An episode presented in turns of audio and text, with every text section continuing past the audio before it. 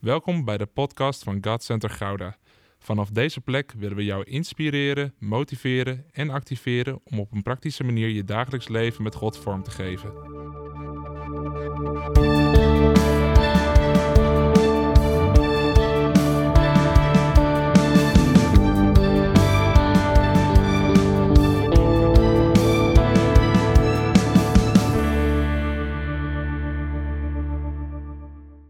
Ik heb voor vandaag een boodschap voorbereid over vriendschap.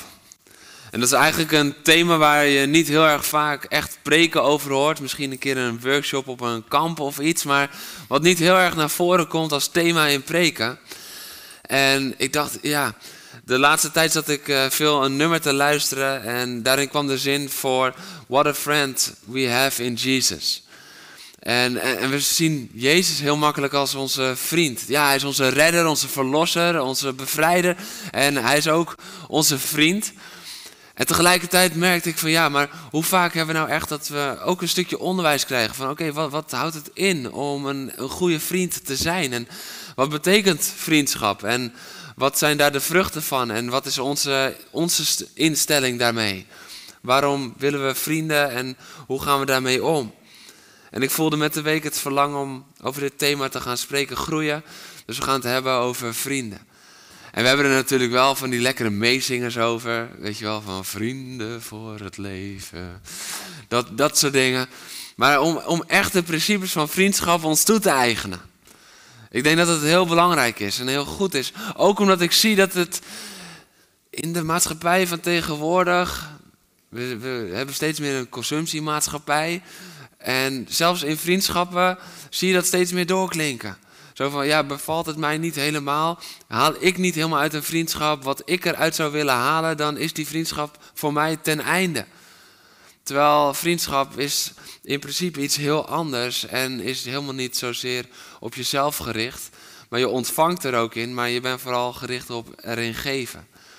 En daarin mogen we leren, geloof ik, vanuit het woord... En dan niet alleen de dooddoeners van Jezus is mijn vriend. Die hoor je ook wel eens, hè? Ik heb Jezus, ik heb nu geen vrienden meer nodig. Dan denk ik, nou, als je heel goed luistert naar de stem van Jezus, dan is hij aan het vertellen dat je wel vrienden nodig hebt. Want Jezus had ook vrienden hier op aarde. Als Jezus het al nodig had, nou, dan heb ik ze ook nodig omheen. Als Jezus al 12 mensen om zich heen verzamelt... en dan binnen die 12 ook nog eens 3 specifiek nog dichter bij zijn hart toelaat... dan heb ik ook vrienden nodig. En als Jezus een voorbeeld is voor ons in ons leven... dan mogen we ook hierin zijn voorbeeld leren volgen. Want vriendschap, echte vriendschap, is een uitdaging. En tegelijkertijd ben ik me ervan bewust dat je misschien hier zit... of misschien thuis meekijkt en dat je denkt van ja... Dat is makkelijk praten, maar ik heb zoveel beschadigingen al opgelopen in vriendschappen.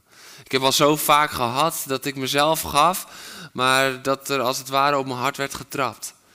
En dan geloof ik dat God je ook door de principes die hij in vriendschap neerlegt, dat hij een stuk herstel wil geven vandaag. Dat hij wil laten zien hoe het gezond wel werkt en hoe dat dan ook twee kanten op werkt. En dat het niet iets is van, jij moet alleen maar geven en ook al ontvang je geen liefde terug, moet je blijven geven. Dan ben je aan het doneren, dat is geen vriendschap. Vriendschap gaat altijd twee kanten op. En tegelijkertijd zien we ook nog eens dat eenzaamheid een van de grootste problemen is op dit moment. In Nederland, maar ik denk wel dat we dat kunnen zeggen in het Westen. Eenzaamheid. En dan denken we misschien heel vaak aan de mensen die geen partner hebben... Maar tegelijkertijd zien we ook onwijs veel eenzaamheid gewoon in het gebrek aan echte vriendschappen. Wie komt er nog echt dicht bij jouw hart? En dat is een vraag die ik je gewoon ook heel persoonlijk wil stellen. Wie laat jij nog echt dicht bij je hart komen? En dan heb ik het niet over degene die je 28 high fives geeft als je de kerk binnenkomt en alleen maar leuke verhalen uitwisselt. Maar wie mag er echt dicht bij jouw hart komen? Met wie voel jij je in je hart gebonden? Op een goede, gezonde manier. Dat je je hart durft open te stellen. Dat je niet alleen de succesmomenten van de week vertelt. Maar dat je ook de donkere momenten vertelt. En zegt, hé man, ik ga hier doorheen. En ik weet het gewoon even niet meer. Met wie ben jij in je hart echt verbonden? En als we dan kijken naar een Bijbels voorbeeld van vriendschap. dan komen we heel vaak bij Jonathan en David uit. Dat is een voorbeeld van een vriendschap waarin je onwijs veel lessen ook over de principes van vriendschap kan leren. En we willen uit 1 Samuel 18 willen we lezen met elkaar. En als je hier voor het eerst bent, we zijn gewend om te gaan staan op het moment dat we uit het woord van God lezen. Dus hij zal ook op de beamer komen. Je kan opstaan voor het woord van God en dan gaan we lezen. 1 Samuel 18 vers 1 tot en met 5. David en Saul zijn in gesprek en dan 1 Samuel 18 vers 1. Jonathan, die bij dit gesprek aanwezig was, voelde zich meteen sterk door David aangetrokken. Als je dieper in de grondtekst kijkt, staat er dat zijn ziel verknocht raakte aan David. En vatte een innige vriendschap voor hem op. Saul nam David vanaf die dag bij zich en liet hem niet meer terugkeren naar zijn ouderlijk huis. En Jonathan, die David zo lief had als zijn eigen leven, sloot vriendschap met hem. Hij deed zijn mantel af en gaf die aan David. Ook gaf hij hem zijn uitrusting tot en met zijn zwaard, zijn boog en zijn koppelriem. Alle veldtochten die David in opdracht van Saul ondernam, brachten tot een goed einde. Daarom benoemde Saul hem tot legeraanvoerder met instemming van de soldaten en ook van de hovelingen. Maken we even een klein stapje naar 1 Samuel 20, vers 16 en 17. Ik ga straks nog wat meer context geven wat ertussen is gebeurd. Dan staat er, Jonathan sloot een verbond met het huis van David, met de woorden, mogen de Heer je daaraan houden. Vervolgens liet hij David dit bekrachtigen met de eed op hun vriendschap. Want hij had David lief als zijn eigen leven. Je mag weer gaan zitten. We lezen hier een aantal momenten tussen Jonathan en David. En ze hebben een hele innige vriendschap.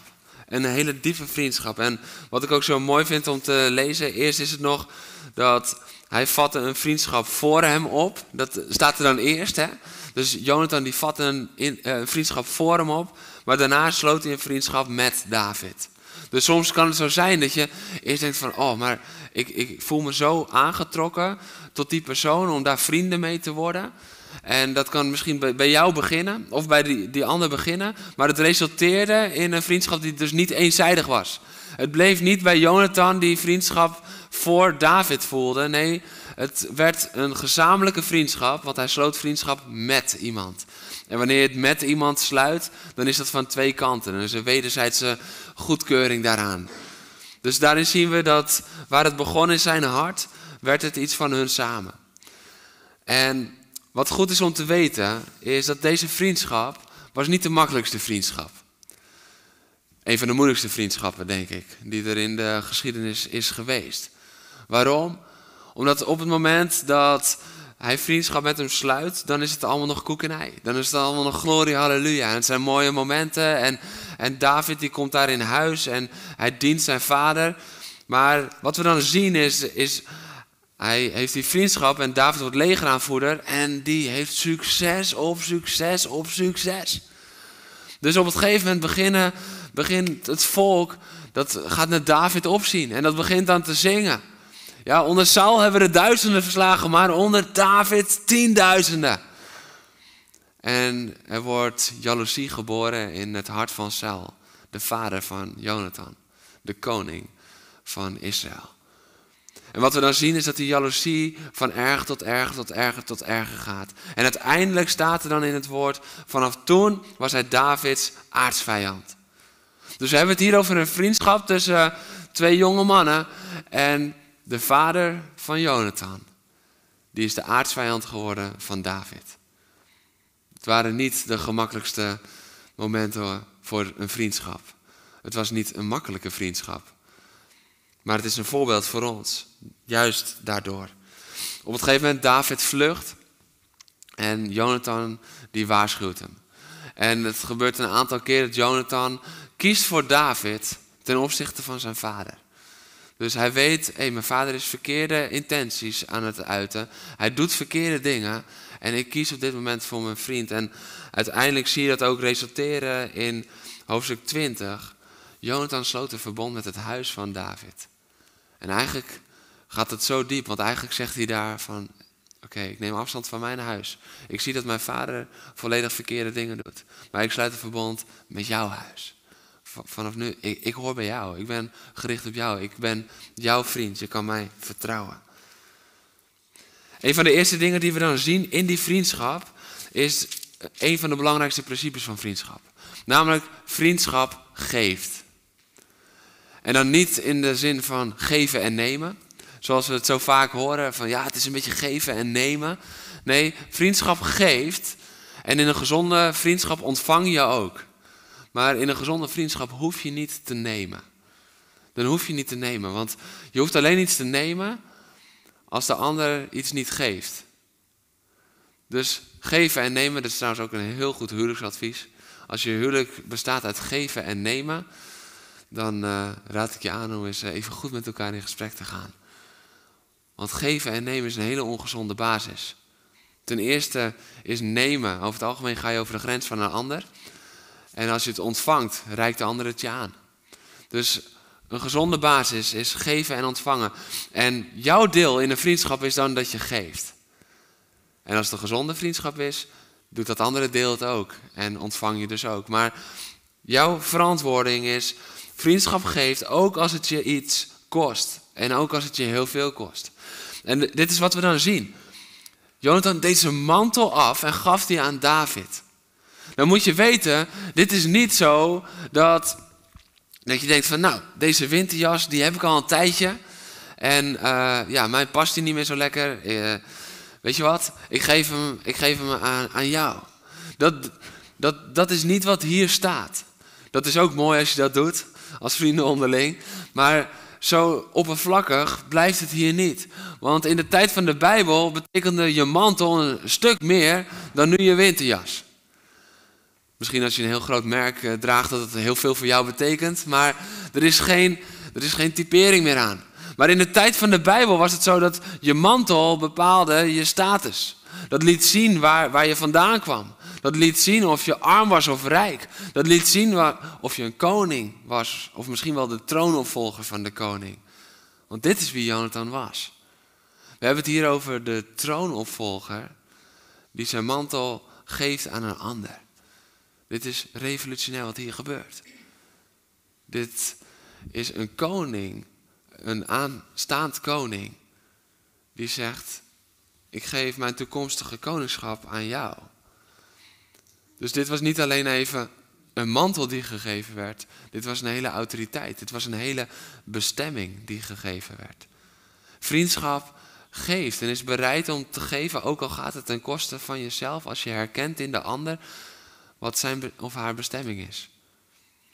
Dus dat gaat zoveel dieper dan alleen iets geven. En dan staat er, hij geeft ook nog eens zijn hele uitrusting, tot en met zijn zwaard, zijn boog en zijn koppelriem toe.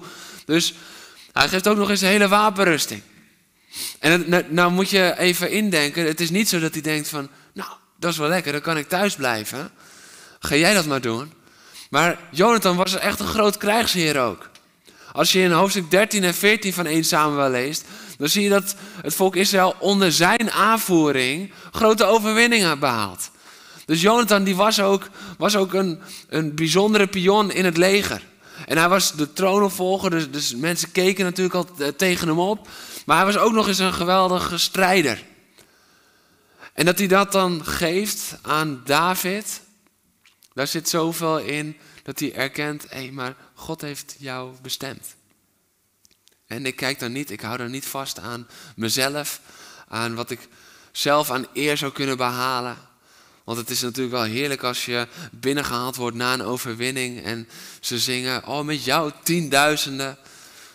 Het is heerlijk als iedereen zo vol bewondering naar je kijkt van wauw, hij is echt een voorbeeld.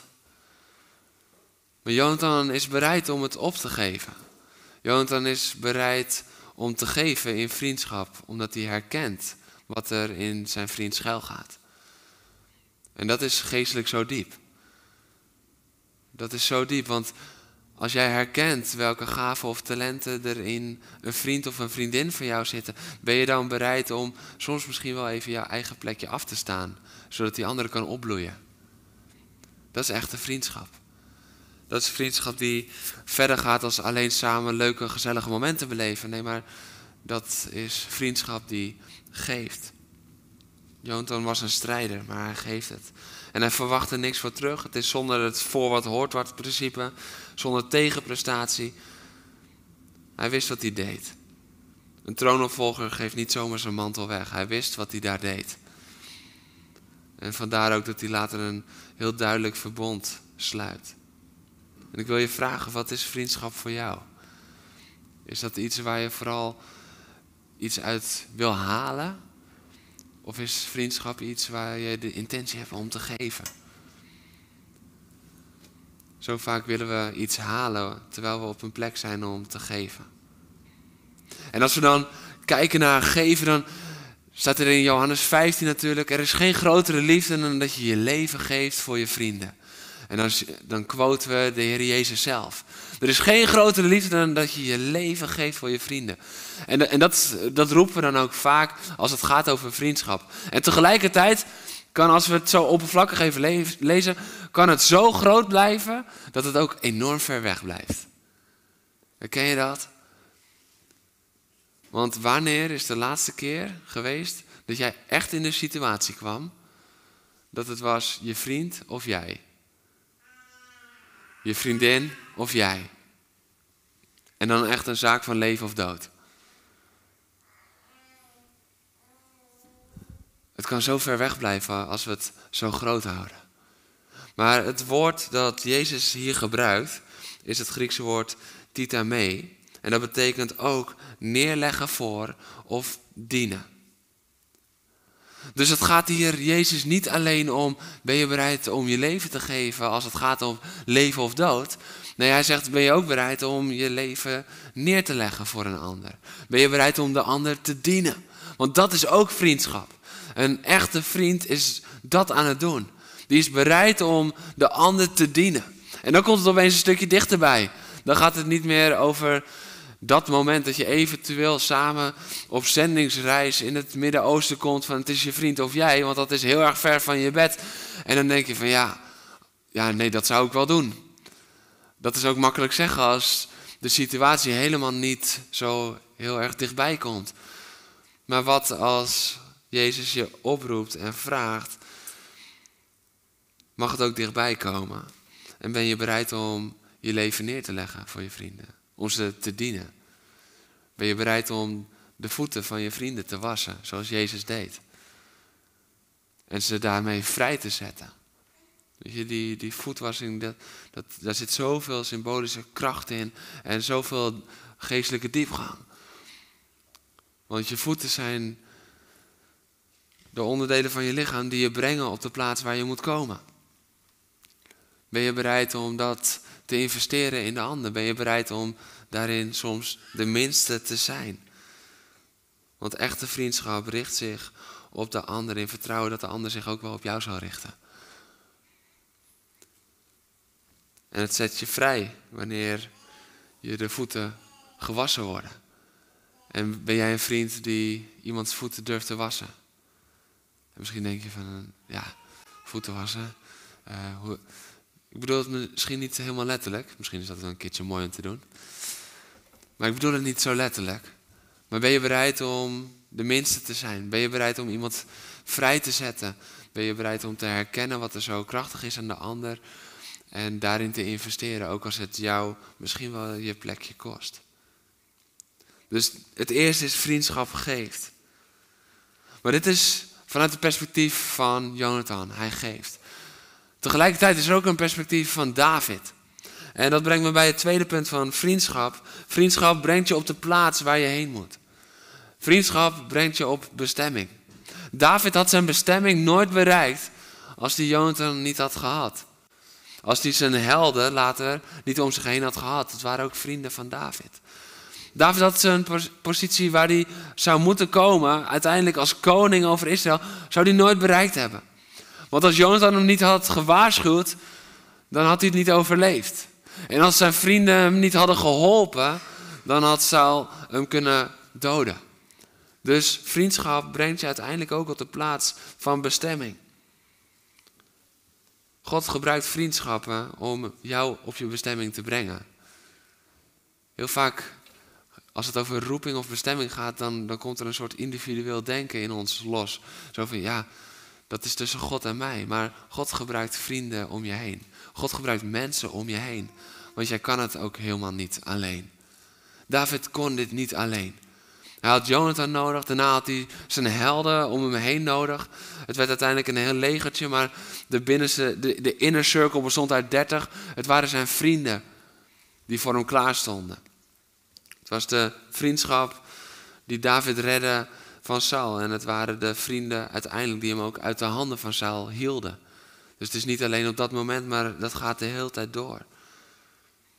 En het is belangrijk om te investeren in vriendschappen.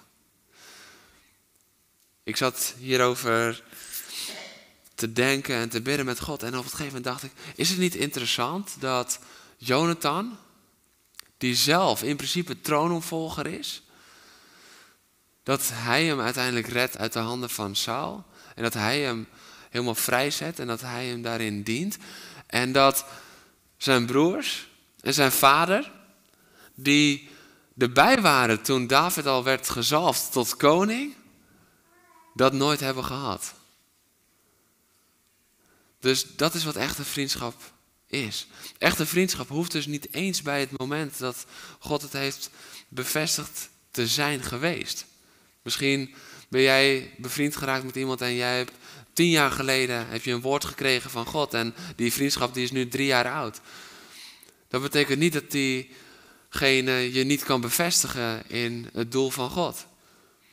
Want een echte vriend, die gaat daarvoor. Een echte vriend die gelooft daarin en die zet je vrij daarvoor. Ik vond het interessant dat de broers bij de zalving waren, maar dat je niks meer over ze leest. Op het moment dat de storm losbarst. En dat is ook, geloof ik, een les van God. Vertrouw daarin niet alleen op degenen die daar op dat moment bij waren. Misschien niet eens alleen op je familie, want die kunnen het volledig missen. Maar een vriend die springt voor je op de bres. Vriendschap brengt je op de plek waar je moet komen. En vriendschap geeft je dan ook bescherming. En we hebben bescherming nodig. We hebben bescherming nodig in deze tijd, in elk moment van ons leven eigenlijk. Want alleen ben je kwetsbaar en samen sta je sterk. En als we nu even kijken vanuit het oogpunt van Saul, dan moet dat enorm frustrerend zijn geweest. Dus Saul die wordt jaloers op David. En hij weet al, ik heb de gunst van God verspeeld. Dat gebeurt namelijk al eerder in 1 Samuel. Dus hij heeft de gunst van God verspeeld. Dan zien we ook nog eens dat David in de gunst van het hele volk komt. Dus dat is natuurlijk een extra trigger voor Saul. En dan zien we ook nog eens dat zijn zoon uiteindelijk kant kiest voor David. En hij wil hem aanvallen. Hij wil hem een kopje kleiner maken. Hij wil gewoon, David moet dood. Dat is de realiteit van de gedachten van Saul. Dit is wat hij wil, dit is waar hij op gericht is. En daarom heeft David bescherming nodig. En die vindt hij uiteindelijk in vriendschap. En zo is het ook in ons leven. Er is er eentje die ons kapot wil maken. En die is misschien niet zo zichtbaar aanwezig als dat Saul dat was voor David. Maar hij heeft nog steeds dezelfde strategieën. Hij wil je gewoon kapot maken. En dat is de duivel. Weet je, die is gekomen om te roven en kapot te maken. En dat is zijn missie. En daarom hebben wij vrienden om ons heen nodig. Omdat we het zelf niet altijd kunnen. En we zijn ook helemaal niet geroepen om dat zelf te kunnen. Daar hebben we het vorige week over gehad. We zijn helemaal niet, als God's original design, helemaal niet ontworpen om dingen alleen te kunnen. Nee, we zijn gemaakt om samen op te trekken. We zijn gemaakt ook voor vriendschap. Als broers en zussen in de gemeente, maar ook als vrienden. En uiteindelijk zijn die momenten van vriendschap vaak de kruispunten in je leven. Waar je de goede of de slechte keuze maakt. Omdat het zo belangrijk is. Jonathan is een goede vriend van mij. Ik vind het erg leuk dat hij dus ook Jonathan heet. Ik denk dat als je je zoon Jonathan noemt, als je een kind krijgt, dan wordt sowieso een goede vriend. Er zit kracht in die naam. Jonathan is een goede vriend van mij, echt al, ik denk inmiddels 10, 12 jaar lang. En ik heb zo vaak al meegemaakt dat hij me op een gegeven moment of opbelde. Of dat hij me gewoon even een appje stuurde, een spraakberichtje of iets. En dat hij zegt, hey Jeroen, ik was voor je aan het bidden en ik ervaar dit en dit. En dat hij gewoon deelt wat hij in het gebed ervaart. En ik heb al zo vaak meegemaakt dat dat precies op het juiste moment was. Dat dat me de juiste sturing kon geven op een kruispunt waar ik stond. Dat ik dacht, Heer, wat wilt u? Moet ik hier rechts? Moet ik hier links? Moet ik rechtdoor? Ik weet het nog even niet. En dat hij in gebed, dat hij gewoon voor me aan het bidden was. En dat hij een indruk kreeg. En 9 van de 10 keer wist hij niet eens precies dat ik al met die vraag aan het worstelen was. Dat ik al op dat kruispunt stond. En deelde hij gewoon wat God hem ingaf. En was dat precies mijn richting aanwijzer. We hebben vrienden om ons heen nodig. We hebben vrienden om ons heen nodig die klaarstaan op het moment dat we in de strijd zitten. Die zeggen van, hé, je hoeft niet alleen door deze storm te lopen, ik loop met je mee. Die aankomen lopen op het moment dat je het niet zelf kan. Die je omhoog trekken op het moment dat je gevallen bent en zelf niet overeind komt. We hebben vrienden om ons heen nodig. Ik was gisteren in de voorbereiding voor de triathlon, ging ik een halve doen. En dat deed ik samen met iemand. Elkin, we trokken samen op en we hebben samen gezwommen. We hebben samen gefietst en we hebben de eerste 11 kilometer samen gelopen. En daarna moest hij naar huis en ja, ik dacht ik wil die halve even afmaken. Dus moest ik nog 10 kilometer alleen. En toen voelde ik weer de kracht van samen.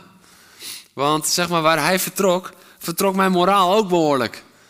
Want het is zo goed om samen en elkaar aan te vuren en aan te moedigen. En af en toe even in iemand anders een wiel mogen hangen. Omdat het je dan gewoon minder kracht kost. Omdat je samen bent. En op het ene moment zit jij er doorheen en het andere moment zit een ander er doorheen. En als je het dan samen doet, dan kan je of als je er tegelijkertijd doorheen zit, dan kun je samen huilen. Maar meestal wisselt dat elkaar een beetje af. En kan je elkaar juist aanvuren en er doorheen praten en bemoedigen. Je komt samen veel verder. Een van de spreekwoorden die er is, alleen ga je snel, maar samen kom je ver. En we willen vaak heel erg snel, maar samen kom je ver. En uiteindelijk is ver komen veel belangrijker dan snel starten. Dus die vriendschap die gaf David bescherming. Want Jonathan waarschuwt hem op het moment dat Saul weer een nieuwe moordaanslag heeft bedacht. En daardoor kan David uiteindelijk vluchten.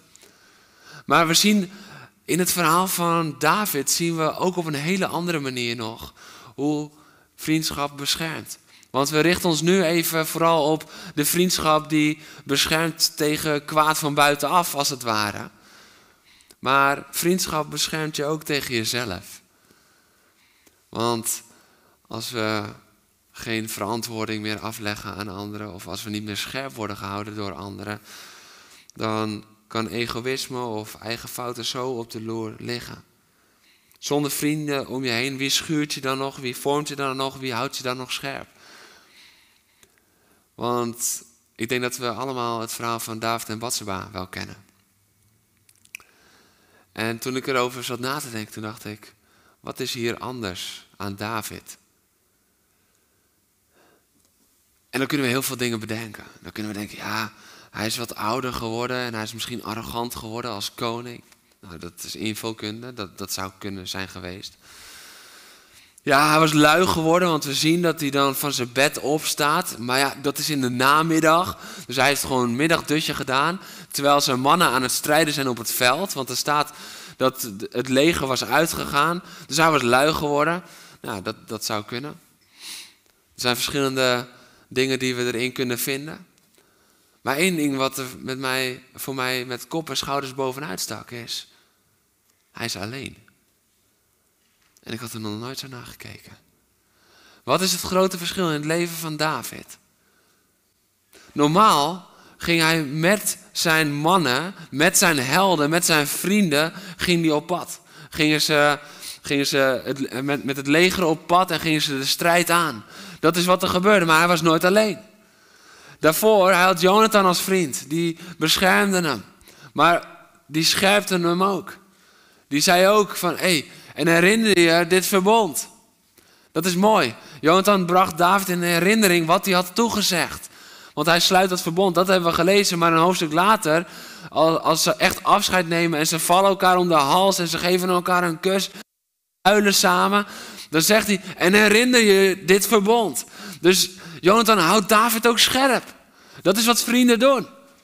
Weet je, vrienden die zeggen, op het moment dat jij met goede voornemens komt en zegt van, ik ga dit en dit doen, en er is na 3 maanden nog niks van te zien, een goede vriend zegt, hey, hoe zit het ermee?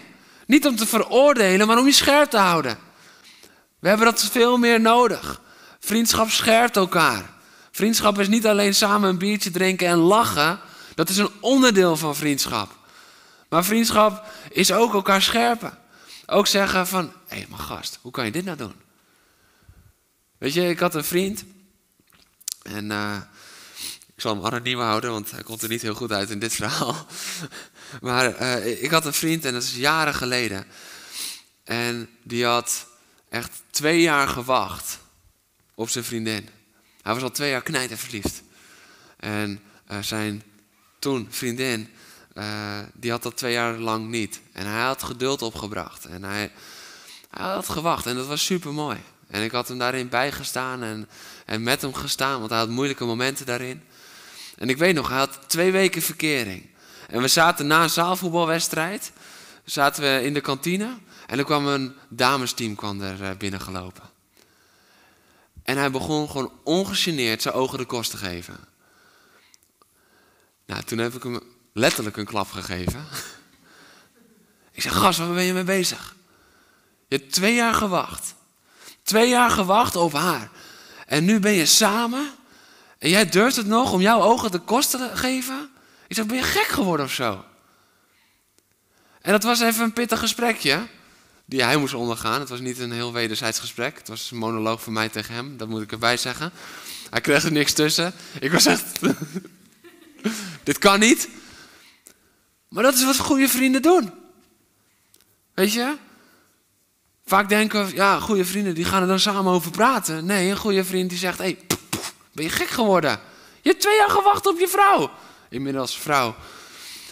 Toen vriendin. Je hebt er 2 jaar op gewacht.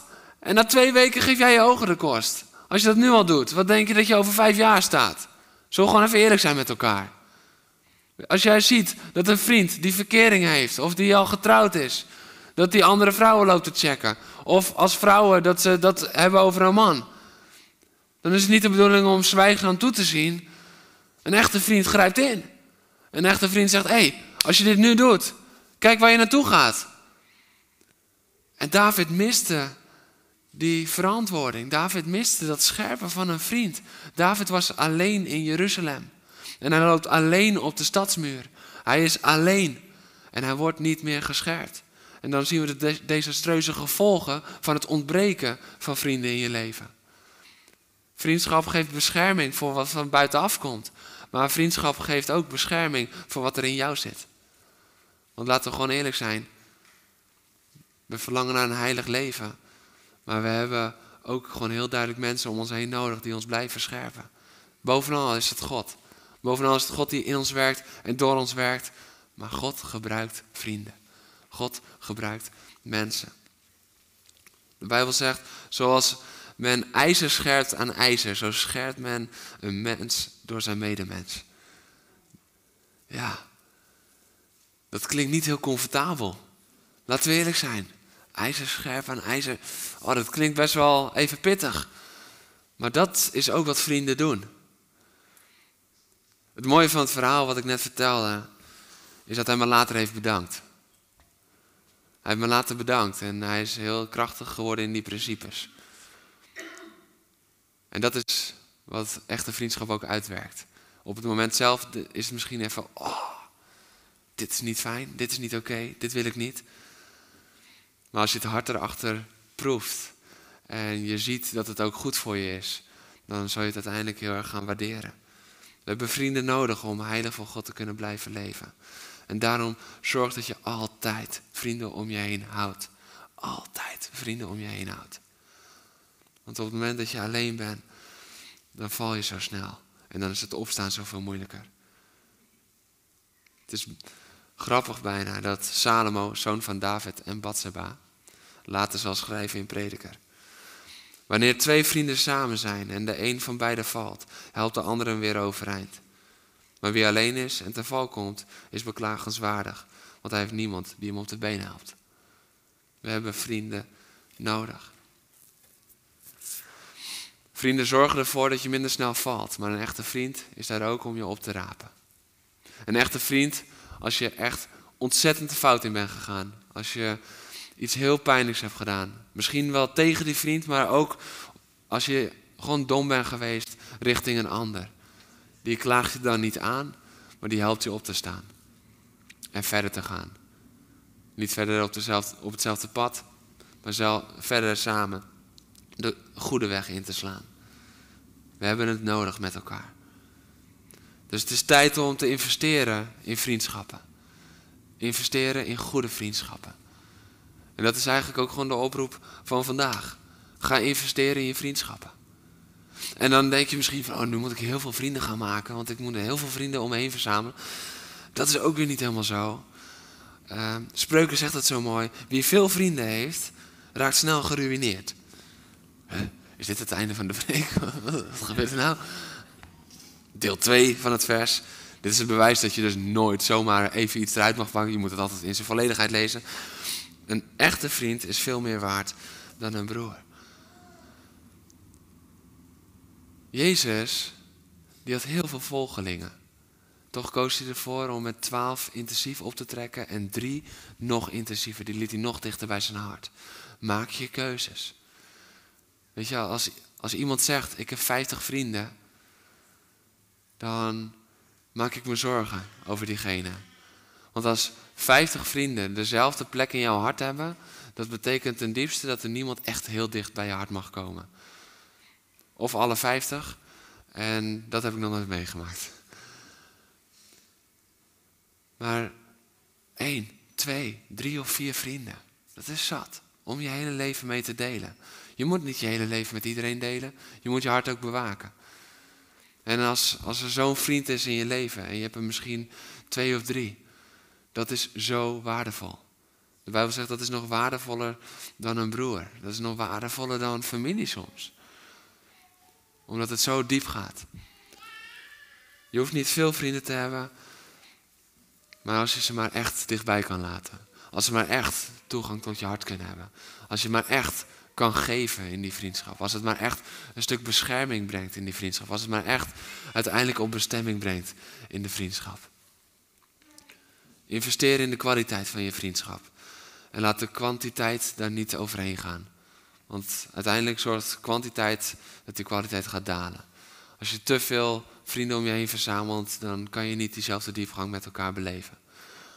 Maar ga bouwen aan vriendschap. Ga bouwen aan vrienden om je heen. En ga het heel bewust doen.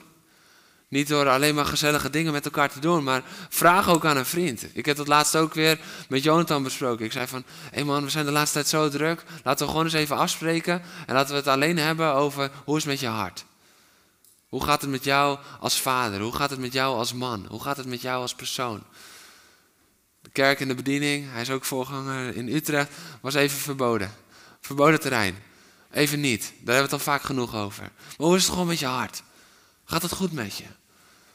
Hey, en waar worstel je mee in je leven? Weet je, soms moet je dingen gewoon op de agenda zetten. Nee, maar dat moet toch spontaan in vriendschap? Nee, sommige dingen moet je heel duidelijk gewoon op de agenda zetten. Want als we wachten tot het spontaan komt, weet je wanneer het dan spontaan komt? Alleen als er herstelwerk te doen is. Maar als je het gewoon op de agenda zet, kun je een heel hoop herstelwerk voorkomen. Want dat is wat vrienden doen. Met elkaar. Ze scherpen elkaar. En dan kan je elkaar scherpen voordat er schade is. Nee, ik wil graag gescherpt worden voordat ik schade lijd. Ik word liever gescherpt op het moment dat het allemaal nog goed en gezond is, als dat er schadeherstel moet komen. Dit is wat echte vrienden doen. Bouw aan vriendschap. Bedankt voor het luisteren naar deze podcast. Volg ons op onze kanalen om verbonden te blijven. Heeft deze aflevering jou geraakt? Deel dan op je socials en tag ons, zodat we samen meer mensen kunnen bereiken.